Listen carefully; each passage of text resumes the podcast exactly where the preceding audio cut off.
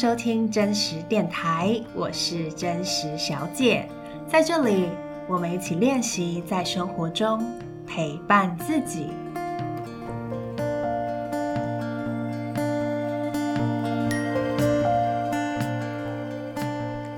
嗨，欢迎回到真实电台，你最近过得好吗？虽然才过了两周，就距离上一次我录制节目才过两周，但觉得这两周好像过了很久。那我觉得有可能有几个原因。第一个就是呢，就这两周呢，我经历了一个人生的很大的一个体验，人生事件的体验，就是我被求婚了。当然不是很意外的被求婚啊，一定是在呃。求婚之前呢，就是我跟我的另一半已经有讨论结婚一段时间了，然后也大致上，应该不能说大致上，其实就是蛮明确的去确认彼此的心意，是不是有准备好要进入关系的下一个阶段，就进入婚姻。那确认了之后，我的另一半就开始准备求婚啊，然后就选了一个日子，然后就是就求婚了这样。那微微不是完全的惊喜，因为其实我的另一半并不是一个非常善于准备惊喜的人。其实我们在交往的过程中，他很少很少，他几乎没有什么呃特别准备惊喜的这个习惯嘛。那其实我自己也不是一个非常喜欢惊喜的人，对，所以他也知道这件事情。所以其实我们在一起的时候都是。就是有有什么想要做什么事情啊，或什么，就是会直接讨论。对，那因为是求婚嘛，所以他也希望能够展现他的心意啊，然后呃，营造一种惊喜的感觉。虽然事前其实我们有讨论说，就是求婚的一些基本条件，比如说第一个，我不想要钻戒，我不想要戒指，因为对我来说，我是一个不喜欢戴首饰的人，所以我就算拿到戒指，我其实也只是把它放着。然后，嗯，我自己不觉得，对我来说，一个戒指的那个象征意义也没有很大，所以我不觉得有一个戒指，我们的婚姻会变得更快乐，或是更有意义。所以不如把这个婚戒的钱省下来，去做一些别的事情，像是去蜜月旅行啊等等。因为我很喜欢去旅行，所以我们就有共识，就是不要婚戒。然后再来就是。嗯，我不喜欢在大庭广众下被求婚。可能有些人很喜欢，就是比如说一大群朋友，然后跟你的另外一半一起来准备求婚，或者是在大庭广众下。但是我我其实没有很喜欢，我觉得关系呀，求婚是很很个人的事情，就是我跟我另一半的事情。所以我我就有跟另一半说，我们我希望是在我们两个的情况，两个人的情况下被求婚，这样。对，那有了这两个基本条件，其他就是任任凭任凭他发挥。然后的确，那一次求婚大概是我呃跟他在一起来，因为他哭过最惨的一次，就觉得非常的感动，然后也很开心这样。所以我觉得经历一个大事件，好像因为我好像就是觉得时间 过得特别慢嘛，可能有一个这种重大事件吧。嗯，那如果你问我说，哎，求婚之后你的生活有什么改变吗？呃，我觉得完全没有改变，因为我们其实已经同居了很长一段时间了，所以求婚之后，呃，我们的我们的在一起的方式，我们互动的方式就还是跟之前一样。那只是说，我们就会开始来讨论说，哎，什么时候去登记啊？然后我们就是家宴的规划啊，等等，就真的有开始有这些一个一个需要去处理的事件。然后结婚的确。也不是两个人的事情，虽然这是很老套的，然后我自己也觉得结婚就是两个人的事情啊，就登记一下就好了，到底为什么要搞得这么复杂？对，但是我发现其实我爸妈对于结婚这件事情，就是毕竟养了这么久的女儿要嫁出去了，他们还是希望可以简单，但是还是要隆重，所以我还是必须要跟他们讨论出他们也觉得 OK 的婚礼的这些过程，或是一些仪式。然后我觉得在过程中，我自己也有很多学习啦。虽然有时候那些啊、习俗啊会让我觉得非常的烦。我不知道你是不是一个，嗯，我不知道你对结婚的想象是什么，或是你现在结婚了吗？那你那时候结婚经历了哪一些仪式啊，或是哪一些习俗呢？其实我是一个很不喜欢习俗的人，我就觉得这些传统我不知道为什么，就是为什么要做这件事情？如果做这件事情其实没有办法帮助我们我们正在做的事，那为什么要遵循这些习俗？就如果没有一个很能够说服我的为什么，我就会很不想做这样。嗯，但是我觉得我现在的心态就是把这些习俗当做是一个好玩的体验吧，就是也不要去计较这么多，因为其实有时候，嗯，争论太多，反而跟家人有越多的冲突。所以我现在就转换了一个心态。不如就当做是人生的一个很特别、很有趣的体验，大概是这样。好，所以一个就是因为求婚，然后另外可能就是因为那个劳动节的连假吧，所以也让我觉得哦，好像就是时间过得满满的。不知道你有没有这样子的感觉？然后不知道你的劳动连假过得怎么样呢？或是你还是学生，你没有劳动节，那你最近过得如何？好，那今天呢，我想要跟大家分享的主题呢，是关于，嗯，就是很多时候呢，比如说你在准备一个工作，或是准备一个专案啊，准备一个作业，然后你很用心在准备，但是在就是在展现成果的时候呢，可能你发现你自己有做的不好的地方，有可能是别人指出来的，比如说别人就说，哎，你这个地方还可以再加强，或者哎，你怎么没有想到这个？那或者是你发现你好像做的，你本来觉得很用心，你预期会得到一些人的肯定，但你发现好像那些人并没有在这些地方肯定你，或者是你自己发现了你好像有一些失误，然后你就会开始很懊恼，就是会觉得啊、哦，我自己怎么会没有做好呢？我怎么会没有想到呢？我当初可以再做得更好的，我怎么会没有想到？就是一直想，一直想，一直想。我就是要分享这样子的经历。不知道你是不是这样子的人？其实我发现我身边好像蛮多人会这个样子，就是你会一直很纠结于，比如说你刚完成的那个报告，然后你就发现你自己啊有地方讲错了，或者有地方没有想到，你就一直想，就你都已经事情已经过去了，但你还是会一直纠结在那个点上，你会觉得为什么那时候没有想到？我怎么会没有想到？明明就可以想到的，我怎么会没有做好呢？就是一直在。一直想，一直想，你知道吗？然后你就会，甚至会一直责怪自己：我怎么会没有？我怎么会这个样子？我是不是能力不够？然后我怎么会没有想到？就是那个我怎么会没有想到？就一直反刍在我的脑中。那不知道你是不是也会这个样子？你是不是很常这个样子？或者是你最近就刚好发生了类似的事情，然后你一直在想，一直。挂在心上，然后一直就是很很自责，然后走不出来，或是影响了你接下来的几天的情绪。好，那我今天想要分享这个，就是因为我其实也是一个很容易这个样子的人，就是很容易纠结于我自己没有做好的地方，然后很容易一直回想，然后一直责怪自己，就是怎么会没想到，我怎么会没有想到？我最近刚好就是有发生了一个这样的案例。所以想要跟大家分享。好，那首先呢，这故事是这样，就是大概是前两周吧，因为我现在每个礼拜三晚上，我有就参加一个读书会。这个读书会是在学习正念的 mindfulness，正念，正念就是时时刻刻的觉察当下，觉察你的情绪啊，你的想法，你的感受。然后它是一个需要刻意练习的能力，这样子。好，那总之我们就是在读一本跟正念有关的书籍，然后每个礼拜三晚上呢，我们就是会轮流的去分享自己负责的章节，然后进行讨论。那前两个礼拜呢，就刚好轮到我分享。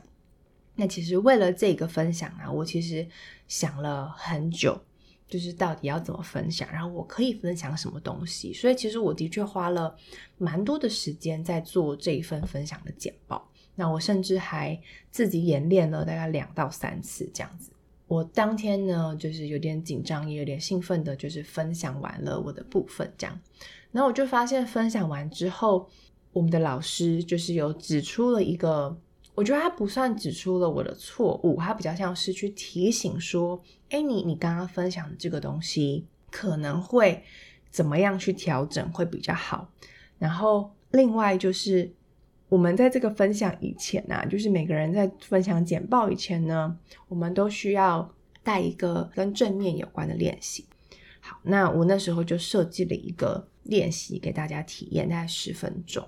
然后其实为了这个练习呢，我也是花了蛮多心力的，就是我自己去想要怎么带，然后我甚至自己录音，然后自己听，然后自己听完之后再做调整，然后我也有分享给我的另一半听，然后希望他给我一些建议，去做了一些调整。哎，发花了一些心力，我就觉得，哎，我自己很喜欢。可是当那天带完练习的时候，发现好像没有人特别去留言啊，或是跟我说，哎，我觉得这个练习很不错。所以在那一天分享完之后啊，我就发现，虽然我其实感受得到我很尽力了，然后的确我也有获得一些肯定，比如说会有人说，哇，你的简报很好看啊，就哇，你分享了很多。呃，书籍以外的补充资料很印象深刻，或是哇，我很喜欢你的整理。但是我不知道为什么我在分享完结束那几天，我就一直纠结于就是老师提醒的那个点，我怎么没有想到？然后我为什么当初在做简报，我没有多想一点，我没有更谨慎一点，然后还要老师去提出这个提醒？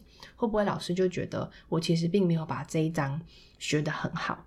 然后我也很纠结于为什么我准备了这么久的。正面的练习，可是却没有人特别去提出说他很喜欢这个练习啊，或是他这个练习有什么收获？就为什么没有人提出来？对，我就发现我我在接下来几天，我一直纠结于这件事情，我就觉得我好像这一次的报告我准备的不够好，我觉得我我应该可以做得更好的。那为什么我没有做好呢？我怎么可以没有做好呢？我就发现我一直纠结于这件事情。那我怎么发现我纠结呢？因为我现在其实每天早上我都会静坐三十分钟。那我在静坐的时候，我就发现我脑中会一直浮现这个念头，就是为什么那个时候我没有把这个简报做好？然后我一直感受到那时候老师去提出那个提醒，然后有点像是对纠正我的简报内容的时候，我那个感受就是。非常的不舒服，然后觉得很很羞愧，我甚至会有一种羞愧的感觉，以及呢，我带的静坐练习却没有人特别提出来去肯定，我就觉得那种失望的感觉就一直冒冒出来。这样，那接下来呢，我就在思考说，为什么我会一直有这个感觉？就是明明其实我做的不差，就是跳出来来讲，其实我知道我的这个分享其实。应该是做的蛮不错的，但是我为什么还一直执着在那些我做的不好的地方，甚至是感到羞愧或是自责，然后开始有点没有自信，所以我就在思考为什么，然后就列出了几个点，发现有可能是因为这样，所以我才会一直去纠结于那些我做不好的地方。那这个几个点呢，也想要分享给大家，就是或许。你可能也是有这样子的思维模式的人，或是你成长过程中养成了你这样子的思考的一个模式，然后让你在看待事情的时候，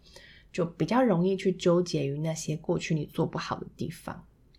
好，那首先呢，第一个呢，就是你会需要他人的肯定才会觉得自己是好的。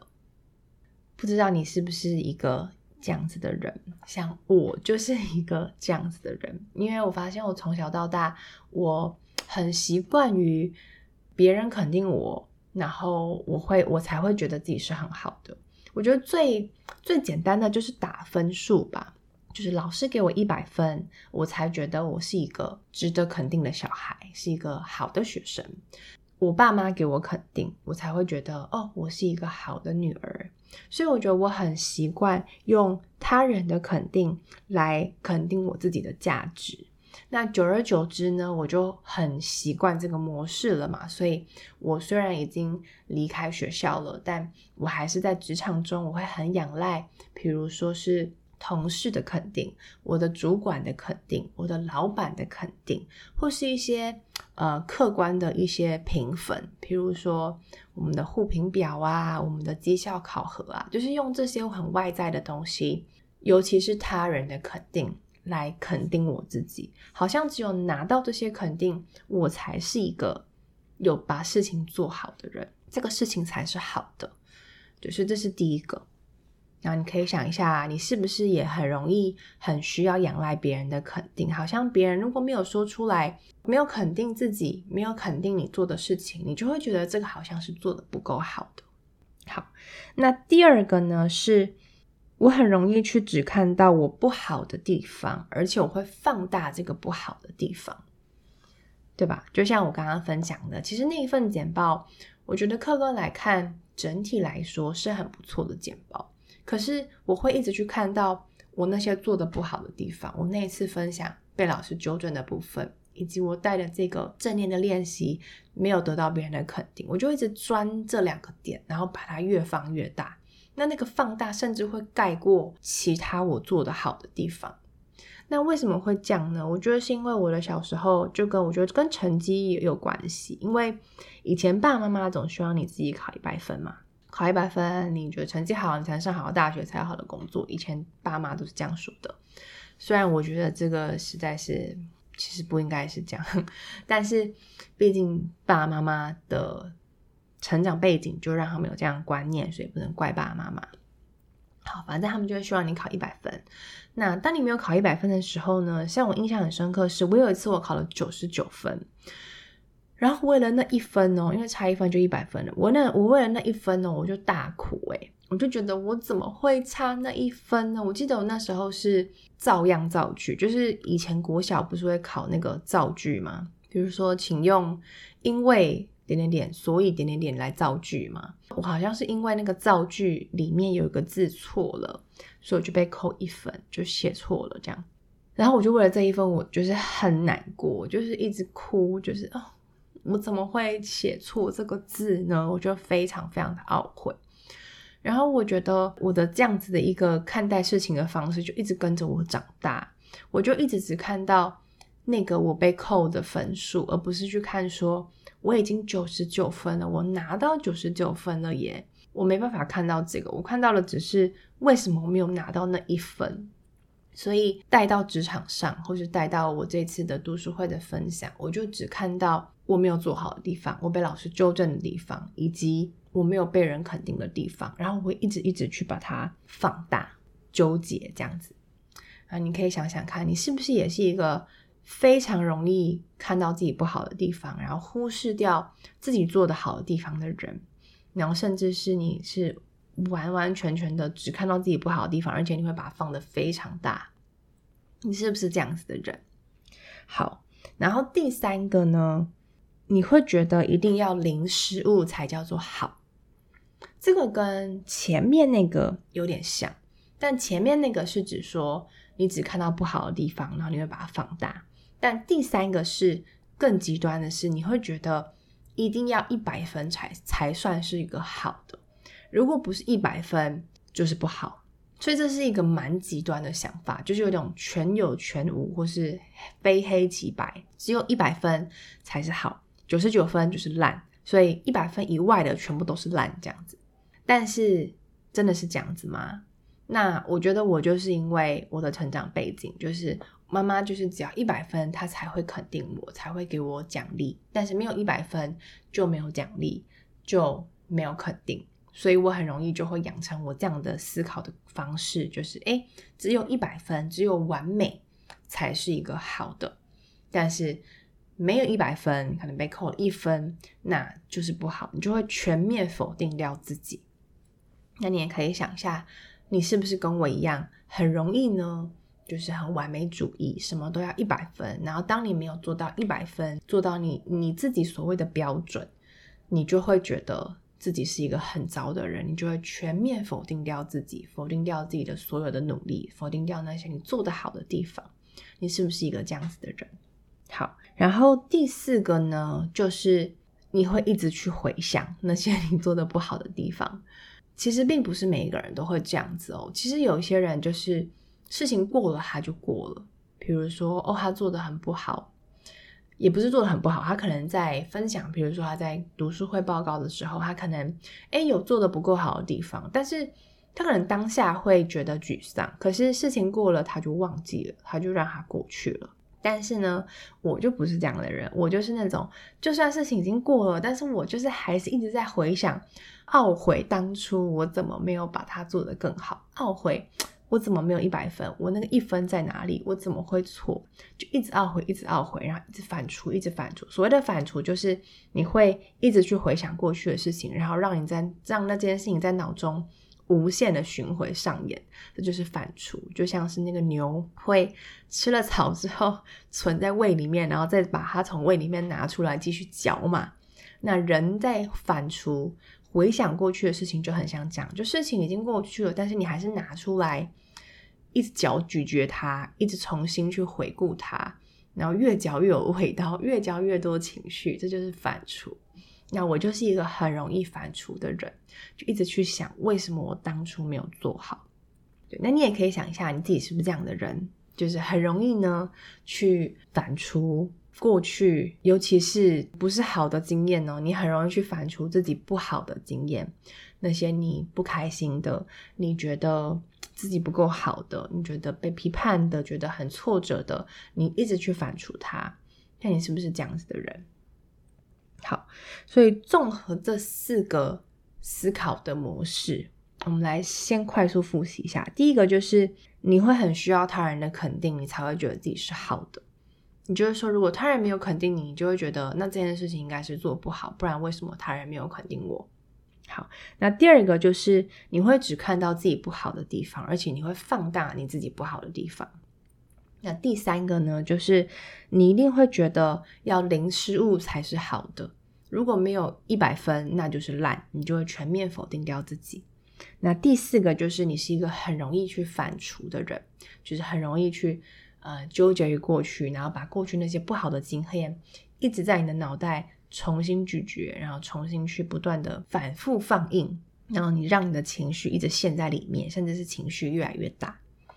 所以，如果你很容易呢，在这个四个思维的惯性里面，就你的思想的这个模式里面，你可能四个里面有三个，那你可能就很容易去跟我一样，就是如果有什么事情做不好，你就会一直纠结于那个点，然后一直可能好多天，甚至是好几个礼拜，你都过意不去，就一直放在你的心上。我觉得一个很重要的点是，当我知道了这一些我的思维的。模式或是思维的惯性之后，我不需要去自责自己，也就是说，我不需要去又去骂自己，说我怎么会这样想呢？我为什么要这样想？为什么要被过去影响呢？我为什么要这么不成熟？我应该更理性一点，更乐观一点。其实完全不需要，因为当你在这样又自责自己的时候，其实。等于你会在自己的伤口上撒撒盐嘛，就不需要这个样子，因为每一个人都会受到自己的过去所影响，这是一个非常自然的事情。那我现在也是学习去看见我到底发生什么事情了。比如说，我透过静坐的练习，我去看见说，诶，我一直很在意我在分享的时候所犯的失误，或者是我很在意我没有得到别人的肯定。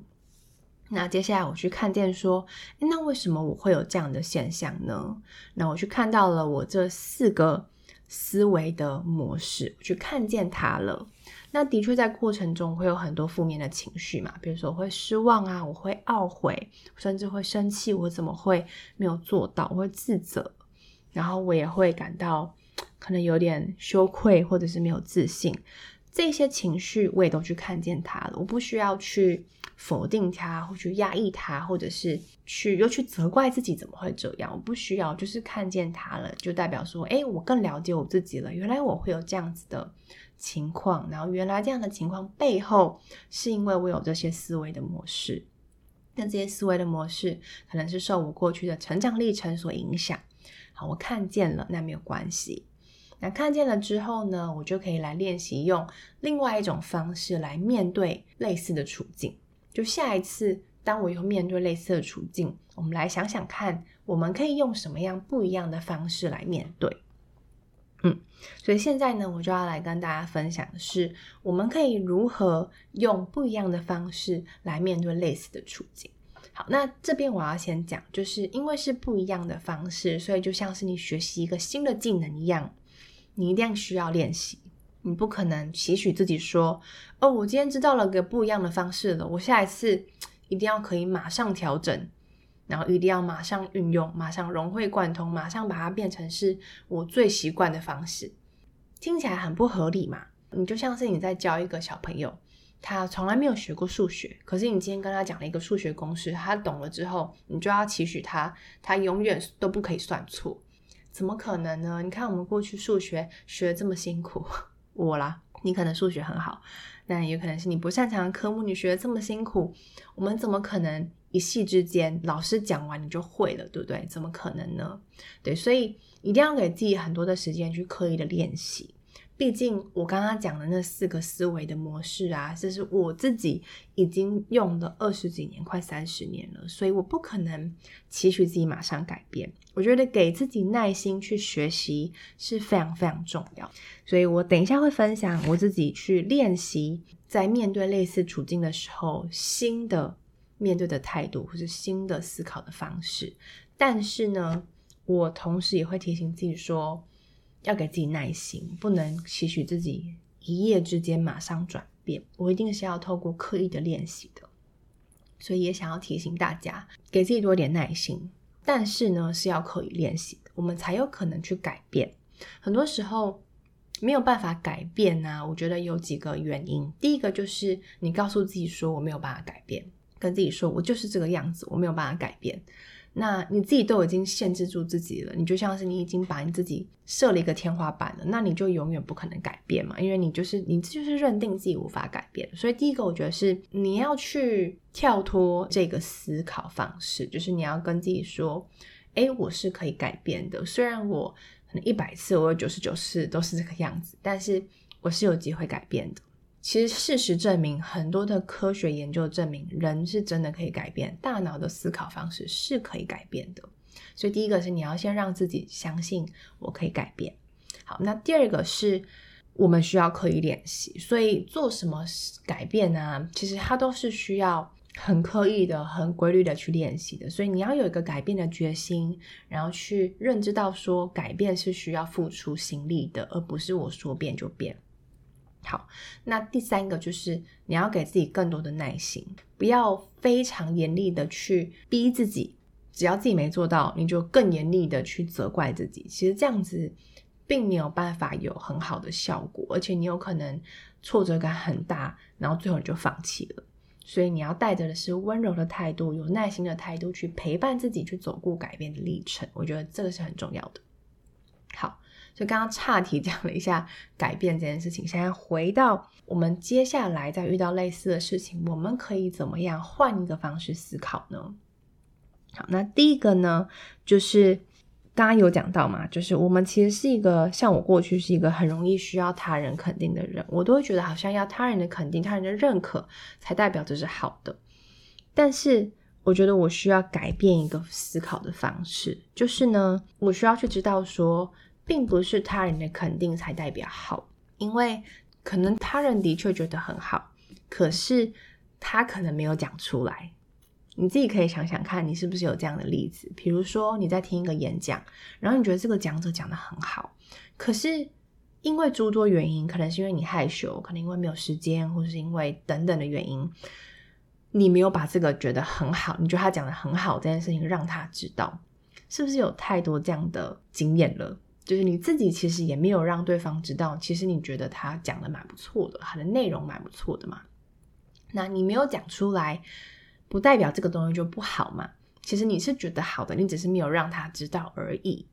对吧？所以现在换一个角度来想，说，诶，今天你是一个分享者，我就会跟自己说，诶，今天我是一个分享者，那他人没有肯定我，不代表这个东西就是不好。可能有很多的原因，他没有把这个好说出来，但不代表说这个东西就是不好，所以我不能用他人有没有说这个东西好来判断说这个东西到底是不是好的嘛，对不对？然后我自己跟自己讲完就觉得哦，很有道理耶，没错，就是我其实也有很多时候这个东西好，但我没有讲出来啊，那为什么我一定要别人把我分享的东西如果是好的，又要要求他一定要讲出来呢？他有可能有他的考量。所以他没有讲啊，所以不代表他没有肯定我，就代表这个东西是不好的嘛。好，那再来就是，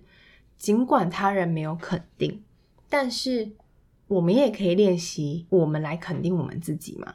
因为其实很多时候，他人是看不到我们背后为了这件事情多努力的，大家只看到你的那个短短的成果。所以有一句话说：“台上一分钟，台下十年功”嘛。那你怎么能够要求大家去看得懂你那十年功呢？就是你那个十年那个功夫那个辛苦，其实很多时候是只有自己知道的。所以其实只有你自己看得懂你自己的辛苦、你的努力、你的付出。所以也只有你其实最有能力去肯定你自己，肯定你自己说：哇，你付出了这么多，诶，就是你中间这么辛苦，诶，尽管我们那台上一分钟有一点失误，可是。你这个这么努力，你这十年的这个坚持的毅力，就是一个很值得肯定的。嗯，所以我觉得肯定自己这件事情啊，是很重要、很重要的，也是我出社会之后，我觉得可以算前三个我觉得重要的能力。因为很多时候大家都太忙了，大家根本没有什么心力去肯定你，甚至是会有一些比较负面的状况，可能别人就是故意不肯定你，甚至别人会泼你冷水。所以要像小时候一样获得爸妈的肯定啊，在出社会之后其实是太困难的一件事情了。但是很多时候我们在做很多事情的时候，过程又是非常辛苦的。那怎么办？那当然就是要靠我们自己来肯定自己啦，让我们有力量去走下去嘛。嗯，所以第一个就是练习，不一定要获得他人的肯定才能够肯定自己，而是。你要练习来先肯定我自己，像是以这个读书会的分享的例子，我就会去练习去看见说，我为了这个读书会的分享，我做了多少努力，我去做了这个简报的很多资料的收集，然后我也去做了简报很用心的排版，然后我也甚至做了两到三次的简报的演练，我做了很多的努力，然后中间花了很多的心力。然后我其实带着非常认真的心态在做这件事情，所以我应该要去肯定我自己的这些过程，跟自己说，我看到了你这些努力，我觉得你很棒。然后接下来就是我在分享的时候，我也要去看到那些我做的很好的地方啊，就是诶，其实我的排版很不错啊，然后我其实还自己画了一个小插画，然后也也也获得了大家的一些。呃，喜欢，然后我觉得，诶，这个插画我自己也觉得很可爱，我应该要给自己肯定。或是我查了很多额外的资料，诶，我觉得很不错啊，大家应该是有收获的。这样，好，那第二个呢，就是我要试着去练习对自己公平一点。也就是说，我这个报告的确有做得好的地方，跟可以更好的地方，但过去的我呢，很容易去放大那些我做的不好的地方嘛，只看到做的不好的地方。我考了九十九分，我就只看到为什么被扣那一分。但是现在的我在练习的是对自己公平，就像是你在看别人的东西一样，你会看到说，因为他有他分享的不错的地方，也有他分享可以更好的地方，但你不会只用他做的不好的地方来完全否定他吧？那你对自己也是啊，就是你对自己，你要对自己公平一点。的确，你有做的可以更好的地方，但是你也有做的很好的地方啊。那我们要很客观的、很公平的去看见那些好的部分跟不好的部分，而不是只是去聚焦或是放大做不好的地方，然后就因为你不好的地方就否定掉了你好的部分。那你其实就是对自己不公平的，对自己不公平的就是你就是不爱你自己。而且其实很多时候，如果你对你自己不公平啊，你也很容易会对别人不公平。其实我有发现，因为我很容易看到我自己不好的地方，所以我其实也很容易去看见别人不好的地方。所以就像是我上一集在 Podcast 节目分享的，就是你跟你自己的关系，你怎么对待你自己，很容易就反映在你怎么对待他人的这件事情上。好，然后再来第三个呢，我觉得可以练习的思考方式，就是我们去从很僵化的思维变成是成长性的思维。所谓僵化的思维，就是比如说这件事情做不好，你就会觉得你永远都这么不好。像我之前就是这个样子，就是我也很容易一直去固着于我那个时候做的不好，我一直去反刍，然后我一直去责怪当时的自己。可是其实这样的思考方式并不会帮助我进步，我只会一直在想说，就是我怎么会做不好？可是我其实并没有在思考说我要怎么样让自己更好，我只是一直在懊悔当初为什么做不好。那它就会让我停留在过去，我并没有办法让自己有建设性的成长。所以我要试着让自己跳脱这种僵化的思维，变成成长性的思维。那我觉得成长性的思维就是第一个，你要接受你是会犯错的。这个其实，嗯，说起来很容易啦。就是我以前我爸也会跟我说，每个人都会犯错啊，连总统都会犯错，连伟人都会犯错，你怎么可能不犯错呢？他很常这样跟我讲。但很多时候我就是没有办法接受自己犯错。我知道要改变这个思维其实很难，我们都知道每个人都会犯错，可是当自己犯错的时候，你就会感觉很难受，嗯，但是我觉得还是可以练习去提醒自己说，其实犯错是常态。然后呢，我觉得你可以问自己一句话，可以帮助你从僵化的思维转变成成长性思维。这句话就是你问自己说，那我们要怎么做才可以更好？我觉得这是一个很棒的话，就是你问自己之后，你就会瞬间去改变你的思维了。你就会想说，诶，对，那我当初为什么会犯错呢？哦，是我这边做的不够好。那我下一次可以怎么调整，让下一次遇到类似的处境的时候，我可以做得更好。它就会让你去往未来看，你就会去想说，未来可以怎么调整嘛？未来可以怎么进步？所以我觉得它是一个很神奇的一句话。我们可以试着在。当你又很纠结于过去的错误的时候呢，你就会问自己说：“诶，那我们下一次可以怎么更好？”那它就会促使你去思考未来我们可以怎么进步，可以怎么调整。这就是一个成长性思维。你会相信人借由调整、借由学习，都是可以变得更好的。我们可以一点一点的成长。嗯，所以下一次呢，当你又一直去反刍你过去不好的经验，一直纠结于过去的错误，很懊悔的时候呢，你可以问自己说：“那我下一次可以怎么做更好？我们下一次可以如何做，如何调整，可以让我们变得更好，就可以帮助我们从僵化的思维变成成长性思维。”好，以上呢就是三个我自己现在正在练习的新的思维的方式。那它当然也搭配了很多的实作嘛。我刚刚也举例了很多，比如说你要很具体的肯定自己啊。然后你要对自己公平啊，其实这个都是你要真的跟自己说，就是它不是只是想想而已，你是要真的在心里面或是讲出来跟自己说，嗯，我看到你怎么样怎么样，我觉得你很棒，就像是对待一个好朋友一样来对待自己，跟自己说话。好，这三个改变的思维呢，我再复习一下。第一个就是呢，我们要练习从他人的肯定转换为。练习去肯定自己，去看懂自己的好，去看懂自己的付出跟努力，去告诉自己说：“看到你做这些努力，我觉得你很棒。”好，然后第二个是练习对自己公平，去看到自己不够好的地方，但同时也要看到自己好的地方，不要刻意的去放大好的地方或是放大不好的地方，而是练习，就像你对待你的好朋友一样，就很公平的去看见你那些好的或不好的。那对自己公平，也是爱自己的一种展现，也会让你对别人更加公平。那第三个就是允许自己失误，呃，允许自己呢从僵化的思维变成成长性的思维，让自己知道说我们都会失误，但重点在于失误的时候问自己说，那我们要怎么做可以让下一次更好？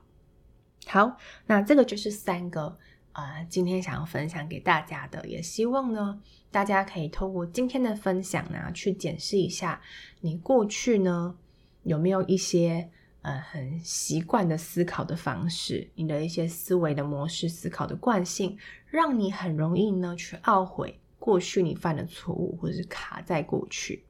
你可以想一下，你为什么会这个样子，但是要记得不要自责自己，不需要责怪，就是去看见哦，原来我会这个样子。好，那接下来呢，你可以去试试看我提供的这三种新的思考的方式，去帮助你去面对下一次类似的处境。但也要提醒自己，改变不是这么容易的，我们要刻意的练习，一次一次的练习，然后给自己更多的耐心。好，那这个就是我今天的分享。希望你觉得有帮助，然后也很欢迎呢，你把你听完的心得能够用信箱的方式，就是寄信给我，我的信箱就在这个节目的资讯里面都可以找得到。